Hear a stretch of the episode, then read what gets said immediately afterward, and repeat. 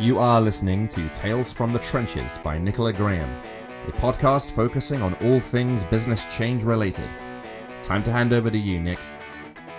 So, hello listeners, this is Tales from the Trenches of Change Management, and I am joined here today with Angela Schaefer. Hello Angela, how are you? Good. Thank you for having me. No worries. So listeners, I have met Angela as a fellow change manager who has an extensive background in helping organisational leaders navigate through the difficult transitions that they may face. So obviously, I'm very, very keen to have Angela here today, and I'm really grateful that you've agreed to this podcast. Before we go into any more, I will warn our listeners, I'm in Paris today. I'm working on my B Methodology book over here. And so if you hear a lot of background noise, I have the luxury of the wonderful Parisian motorbikes zooming past, so I apologise for that. So let's get back to Angela. Angela, tell us more about your background. Love to hear that. Well, yes, and I was just thinking as you were saying around the background noise, just in case you hear my family, of course, with COVID, we're all in the same house, so I have busy house with teenagers, so just if you hear something, that's them too. So my background, I would say that I've spent most of my career working actually in financial services up until just recently. And in financial services, I focused a lot of my energy in people and culture and ensuring that the experience that every employee feels as they're working in the organization is the most positive experience possible, because at the end of the day, it's people that allow an organization to be successful. Absolutely. People do. And actually, I've been speaking to several people just this week, and that, you know, the word people is really, really important, because we were having a conversation about users. We don't use the terminology users. It's people. People are important. That's right. So before we talk more about your career and obviously your thoughts on change management as a whole, I noticed something about the bio that you sent over to me, Angela, and that was that you are also a fellow sports lady. So true to my heart, golf and running. I do love to golf. I'm not great at it, and I do run quite a bit. I have a group of ladies in both situations that I either golf with or I run with, and it keeps me active. But I'm a sports fanatic. I watch baseball, hockey, soccer, football. I watch it all. I'm with COVID and all of the NHL and the and Major League Baseball all just getting started up. I can't wait to be able to watch them. But for me, sports just allows me to just do something else, clear my mind and really just be able to chat and catch up with my friends as I do it. Yeah, I'm very impressed if you can run and chat. I tend to find myself kind of just heaving through that one. So. It helps though, the running and chatting at the same time, because it just makes the time go. You don't even recognize that you've been running for a few kilometers, and because you're just catching up as you're going along. Yeah, that's a fair point. I didn't think of it like that. I recently dusted my golf clubs off, and I must admit I'm terrible. I'm that typical watch a handicap. That'll be me. Yeah. But actually, I've been on a few courses now, and I've noticed there are a lot of ladies' leagues, and I find that really encouraging. And I will always pull this back to kind of women in sports, women in the workforce, and things like that. But I love seeing the ladies' leagues around the golf courses, and the fact that actually. Even though the acronym of golf is actually Gentlemen Only, Ladies Forbidden, it's almost kind of a yeehaw, we're going to take that one from you guys. I did not know that acronym. That is so interesting. In fact, that's how, so I golfed a lot in my late teens. My dad loves to golf, and so it was an opportunity for me to try out the sport. When I went to university, I couldn't afford it anymore, so I, put my clubs away. And when my kids were a little bit older, I'm like, I'm going to get back into this, and I joined a ladies' league, because there's something around the supportive energy of women getting together after work and just going out and being together, and I love that aspect of it, and I've been doing it now for so many years, and I met people there that I wouldn't have had an opportunity to meet and I love that about it. Oh, that's great. That is great. I should really look at some leagues. Yeah, so. You should. And you're based in Ottawa, I believe. I am. Right? Ottawa, Ontario. And beautiful place to live. I didn't grow up here. I grew up in Southern Ontario, just outside of Stratford, Ontario.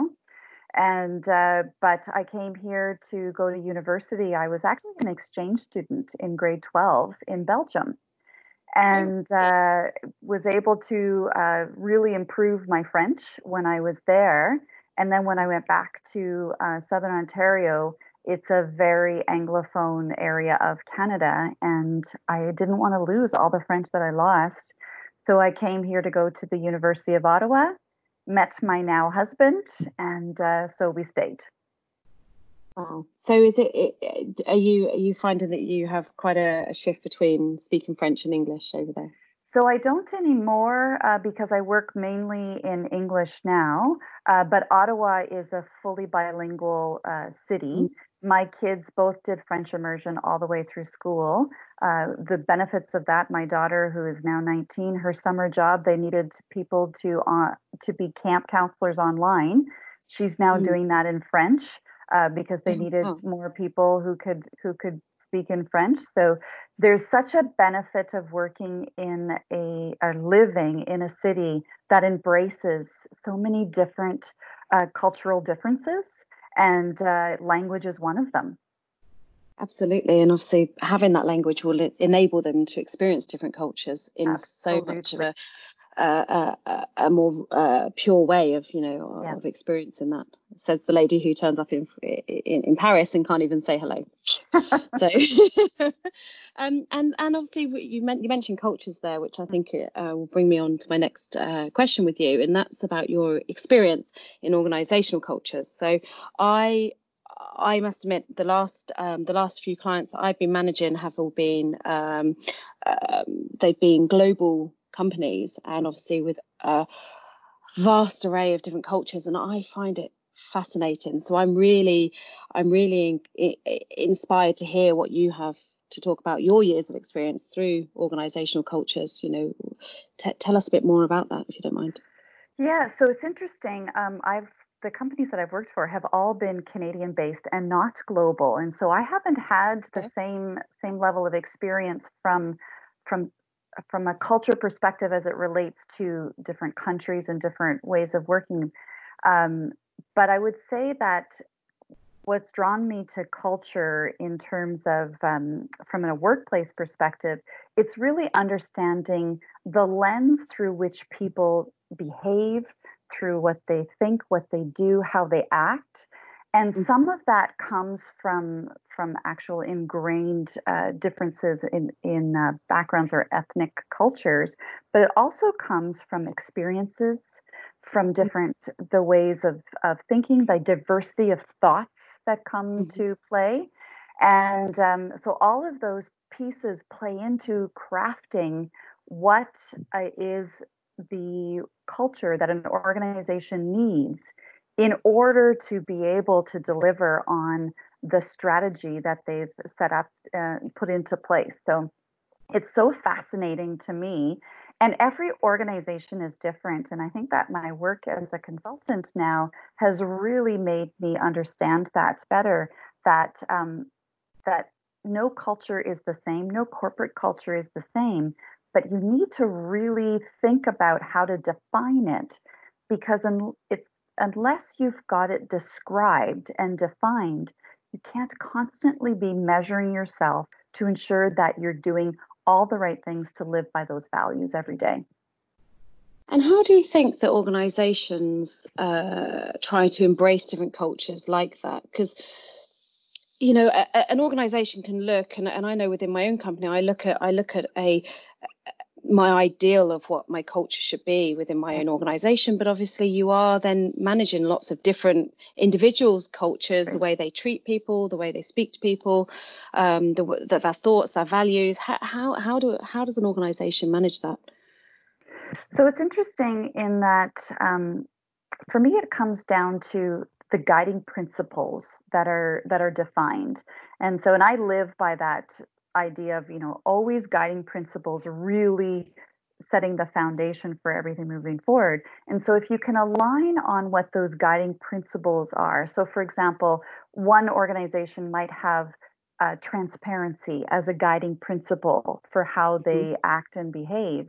But then what's interesting, differences in how people think about that and how they believe it or how they act against it might come up and might create different ways of actually enacting that or living the value of transparency. And that's what makes it so interesting, because it isn't a one size fits all. It really is about everyone focused on how they can be their best selves to live towards those values or those guiding principles. Yeah. Okay. That's very useful, actually, to think about it logically more that way. So thank you for that. And you, we're talking about cultures and the way people are changing and things like that, and obviously we are currently facing a very different world of change. So you yourself, I believe, have gone through quite an extreme change back in February. I did, yes. Tell us what happened, Angela. At the end of February, actually February 28th was the date I decided to leave the organization I had been working for 23 years, and decided that I would leave without a job lined up and figure out what was going to be like the next chapter in my life. And I have to admit that was the scariest thing that I have ever been through. And, for years I've been managing change and helping organizations through transitions. But this one where I was managing my own transition, it was constantly a battle, quite honestly. I spent several nights, you can ask my husband, crying, deeply sobbing around the idea of leaving an organization that I basically grew up in. But more importantly, my values were aligned to that organization. I had such interesting experiences throughout my time there. The people that I worked with there, absolutely phenomenal people. But at the end of the day, I needed to stop and think, okay, how much time do I have before I want to retire? And it's quite a few years. Is it now the time to think about doing something different? As hard as this is going to be for me, is it the right time? There was a CEO change at the time. The new gentleman coming in, awesome individual. Our values align in the way he thinks about things. But, when change happens, opportunities present themselves. And I took the jump, I took the leap off the ledge, and decided that I would try consulting and seeing what that was like. And it's been really an awesome experience for me. Being 23 years in the same organization, you get kind of insulated in your view. Not that you're not open to all the things that are happening about it, but you're only seeing it through the lens of that one organization. And all of a sudden, I was looking through different lenses of different organizations and seeing, wow, there's so many different things happening out there, organizations who are at different times or levels at their journey. And what could I do with all of that great experience that I have to help those organizations move forward? So it's pretty awesome. That's incredible, and it's. I must admit, I've just had a little chuckle about the fact that you're saying that you struggled with your own change. I have the same thing. It's the typical saying of a cleaner's house is always untidy. It's the same as change managers. Exactly. You'd expect yourself to recognise that fear curve immediately. Right, I'm in this stage. This is how I can get out of that stage. But you do have those moments. But at least it definitely sounds like you're very in a better way now and more positive. So I'm coming out the other side for sure. You're now back in the positive stage. I like it. And so I assume you're remote working at the moment. I am. In fact, I've been remote working since 2013. And so and I love it. If you would have told me though before 2013 that I call myself a remote working enthusiast. If you would have told me I was going to be that in the future, I would have said, no way. I loved the routine of going into the office, having my desk that I sat at, knowing where everything was when I sat at that desk. But the organization I was working for suffered a fire at their head office. And it required us to be out displaced from the building, 450 of us. Originally, we thought, a couple of days to clean up the mess. Realized pretty quickly that those couple of days were going to lead to months of restoration, because every paper clip, every pencil, every piece of paper was covered in toxic soot.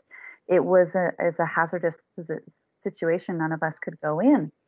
And so as an organization, and I'm so proud of our executive leadership team that we had at the time, they paused, because what would have been easiest for them to do is say, okay, let's clean this up. Yeah, it's going to take 4 months, but let's just clean it up and get right back into it. But out of crisis comes opportunity. And that's what we recognized in the moment, was this opportunity that was in front of us. People were starting to be able to walk their kids to school every day and see the benefits of doing yoga in the middle of the day. And there were so many benefits that were emerging that we couldn't have understood or realized until it happened to us. And so I've been remote working since then. I would go in and out of the office as I needed to, but I am so much more productive when I can have heads down moments in the office, in my office here at home. In fact, I shouldn't even call it an office. I like to move around the house as I work. And, some of the day I'll spend here. Yeah, I follow the sun. Wherever the sun is, I like to work, including my backyard. And I love the fact that you don't have to commute to work. And my commute wasn't that long. It's a half an hour in car, but it's still time. And you get all of that time back. And I've become so used to remote working that I don't feel the same that some people are talking about today, some of the challenges with, they call it Zoom fatigue, the constantly being on. I figured out how to manage through that. And I can absolutely be in the same location of my house and know when I'm working and know when I'm at home.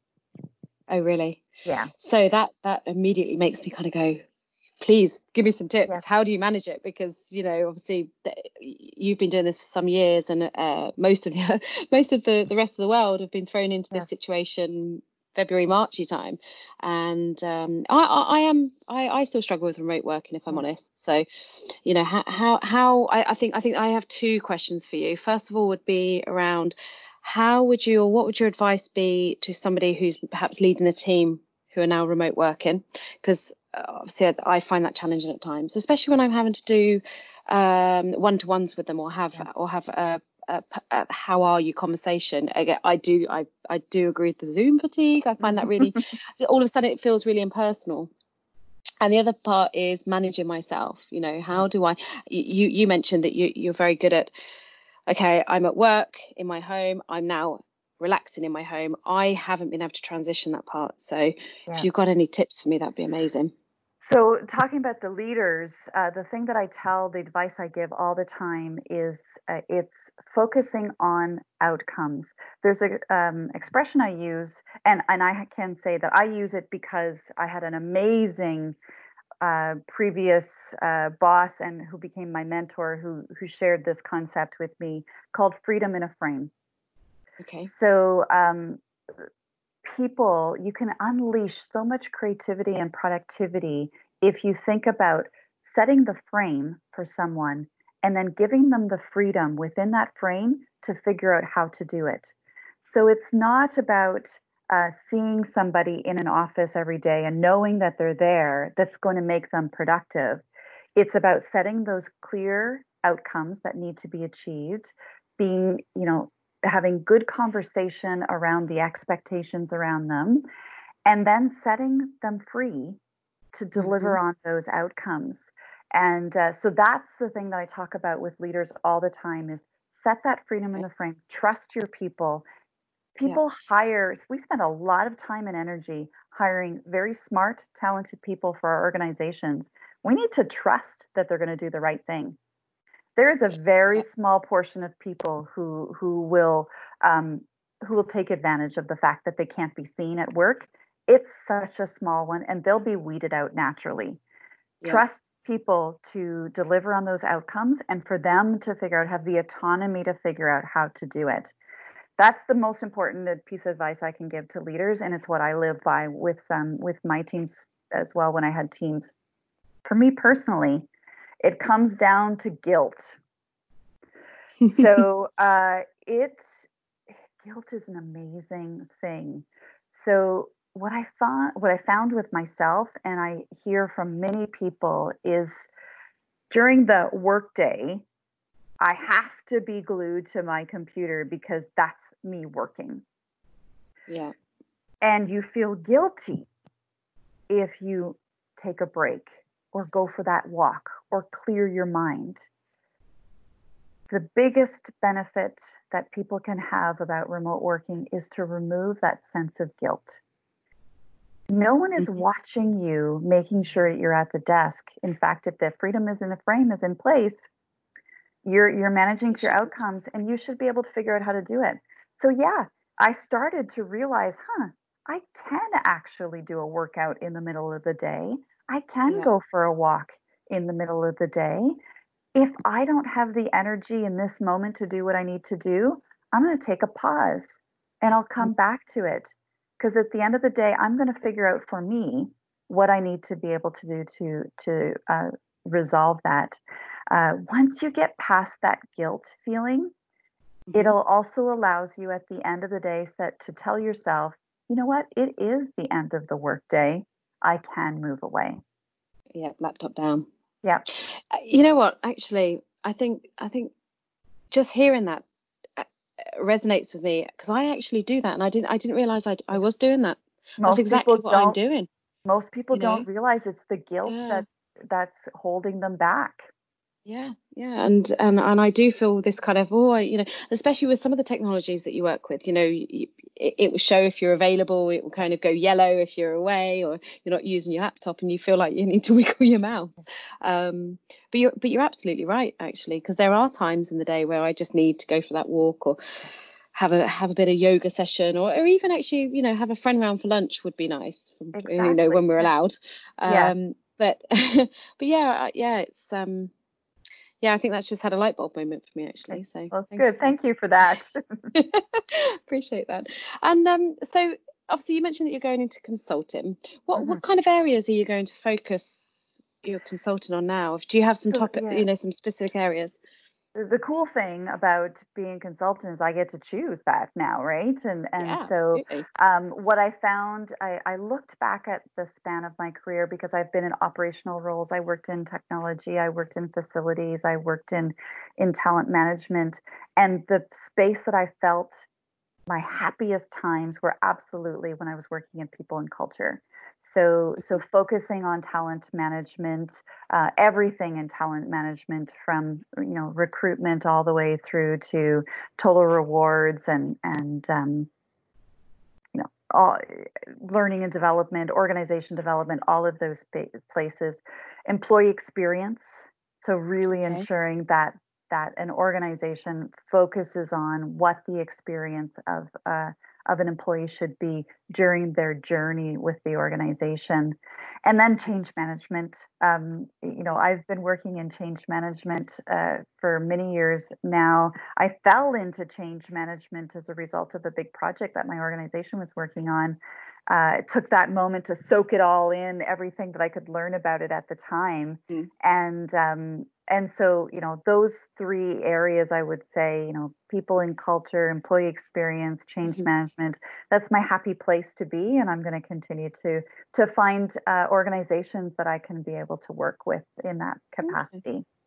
Employee experience. Why employee experience? What's the ambition there? So it's interesting, and I'll tell you a little story about where I landed with experience in that, and it does come from a defining moment that happened for me. Mm-hmm. So right out of university, I was able to be employed by a major bank here in Canada. And I was super excited about joining that organization. Yeah. I thought, you know, I'm a very loyal person. I thought, this is it. I'm going to be a banker for life. This is going to be great.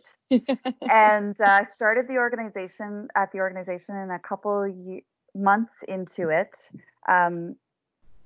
I had a moment that was, you know, sort of a really difficult, challenging, right out of the movies type of moment where masked men did enter the building with guns, two of them, and we were held up. So in that moment, my word. Yeah, in that moment they yelled, "Everyone down." And so, of course, I'm a teller at the time. I got down following their instructions, as you're taught to do.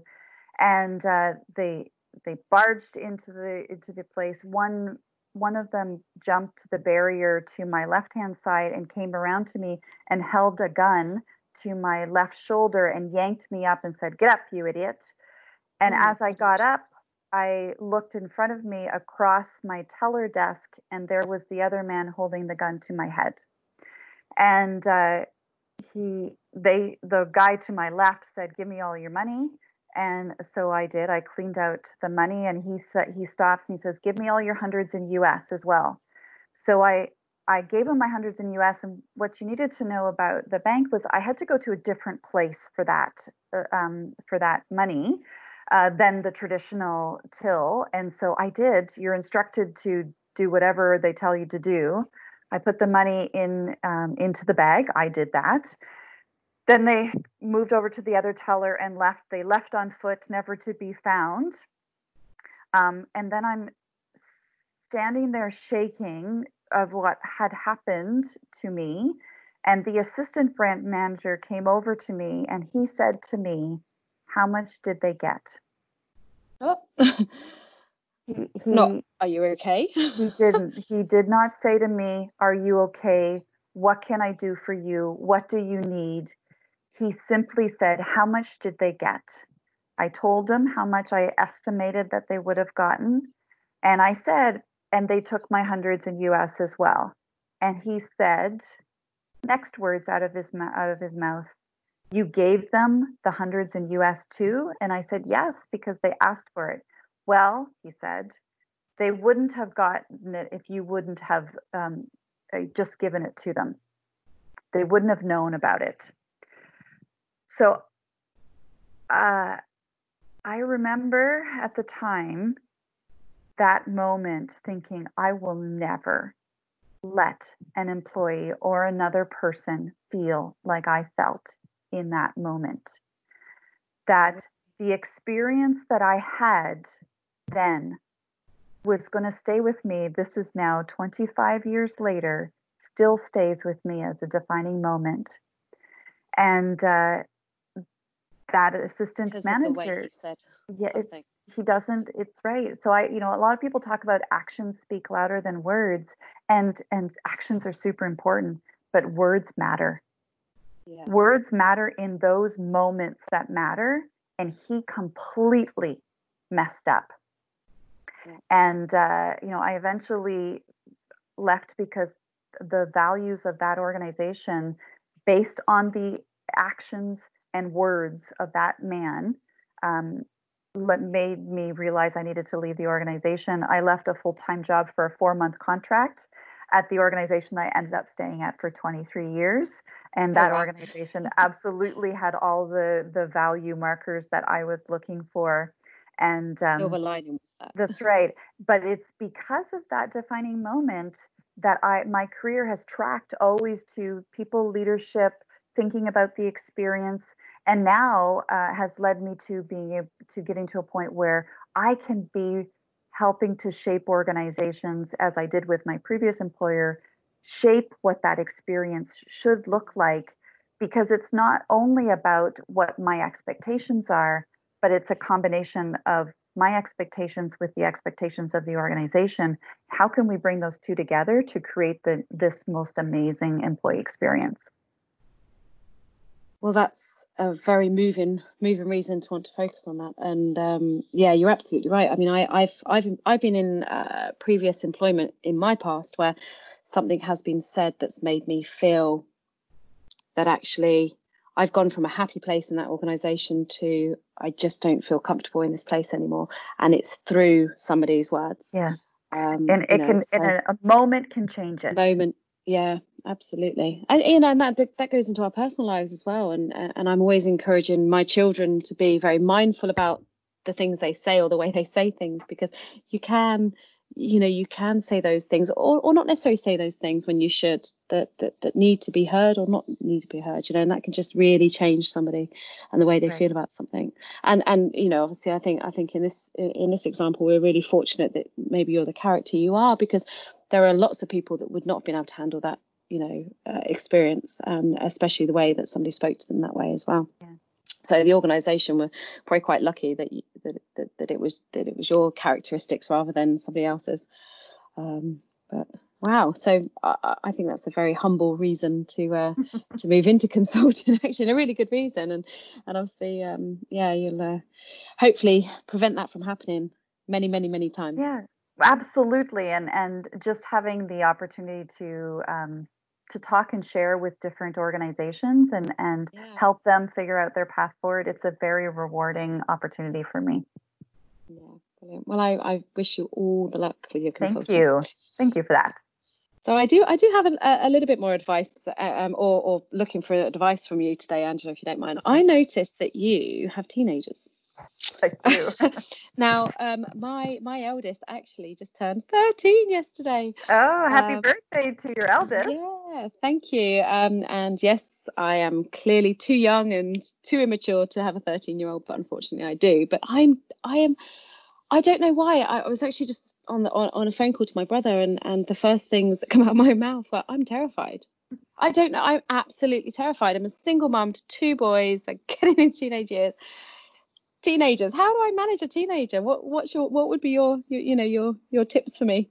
Yeah, so I do have two teenagers. One is 19, so she's an adult now, and the other one is just turned 17.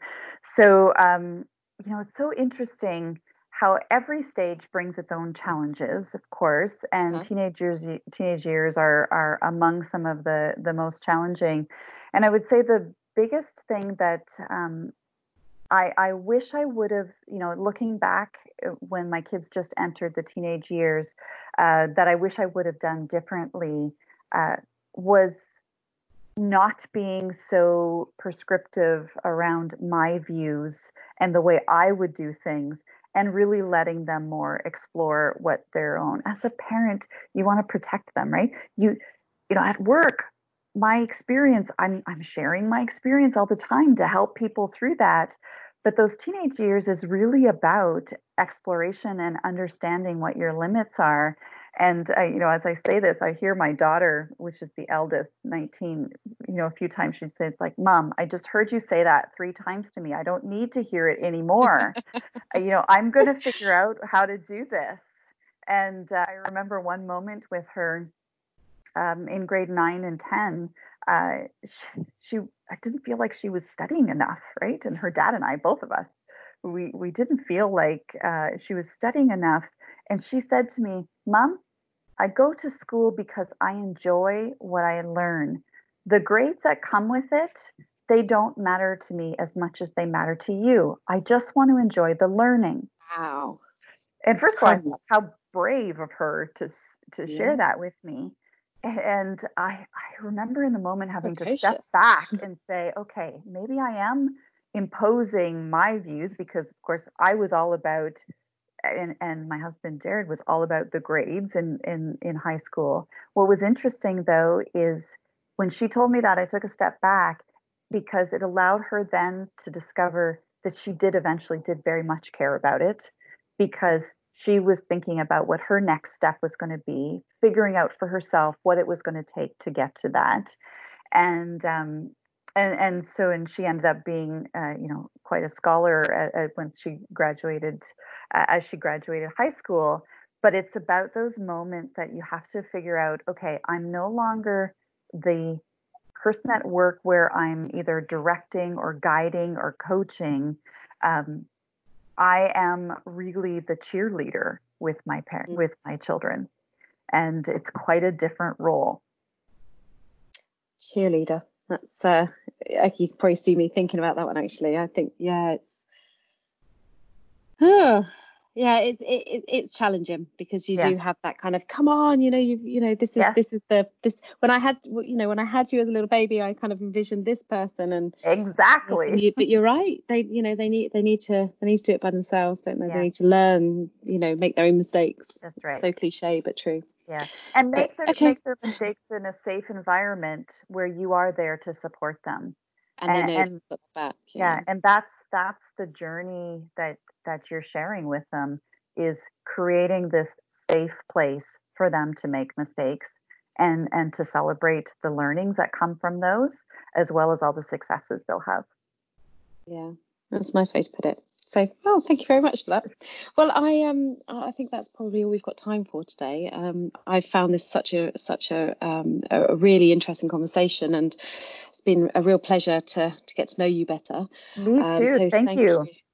Thank you ever so much for your time today, Angela. And I very much hope that we can keep in contact and continue to see where your career ends up and talk more change management together.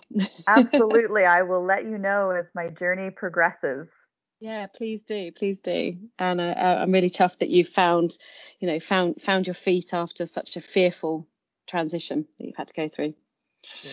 So thank you as much, listeners, for listening today. If you would like to reach out to Angela in any way, you can actually contact her on LinkedIn, and I'll be putting that bio in all the details into the bio today, so feel free to grab that from our bio. So we hope that you've enjoyed today's podcast and listening, and we look forward to the next one.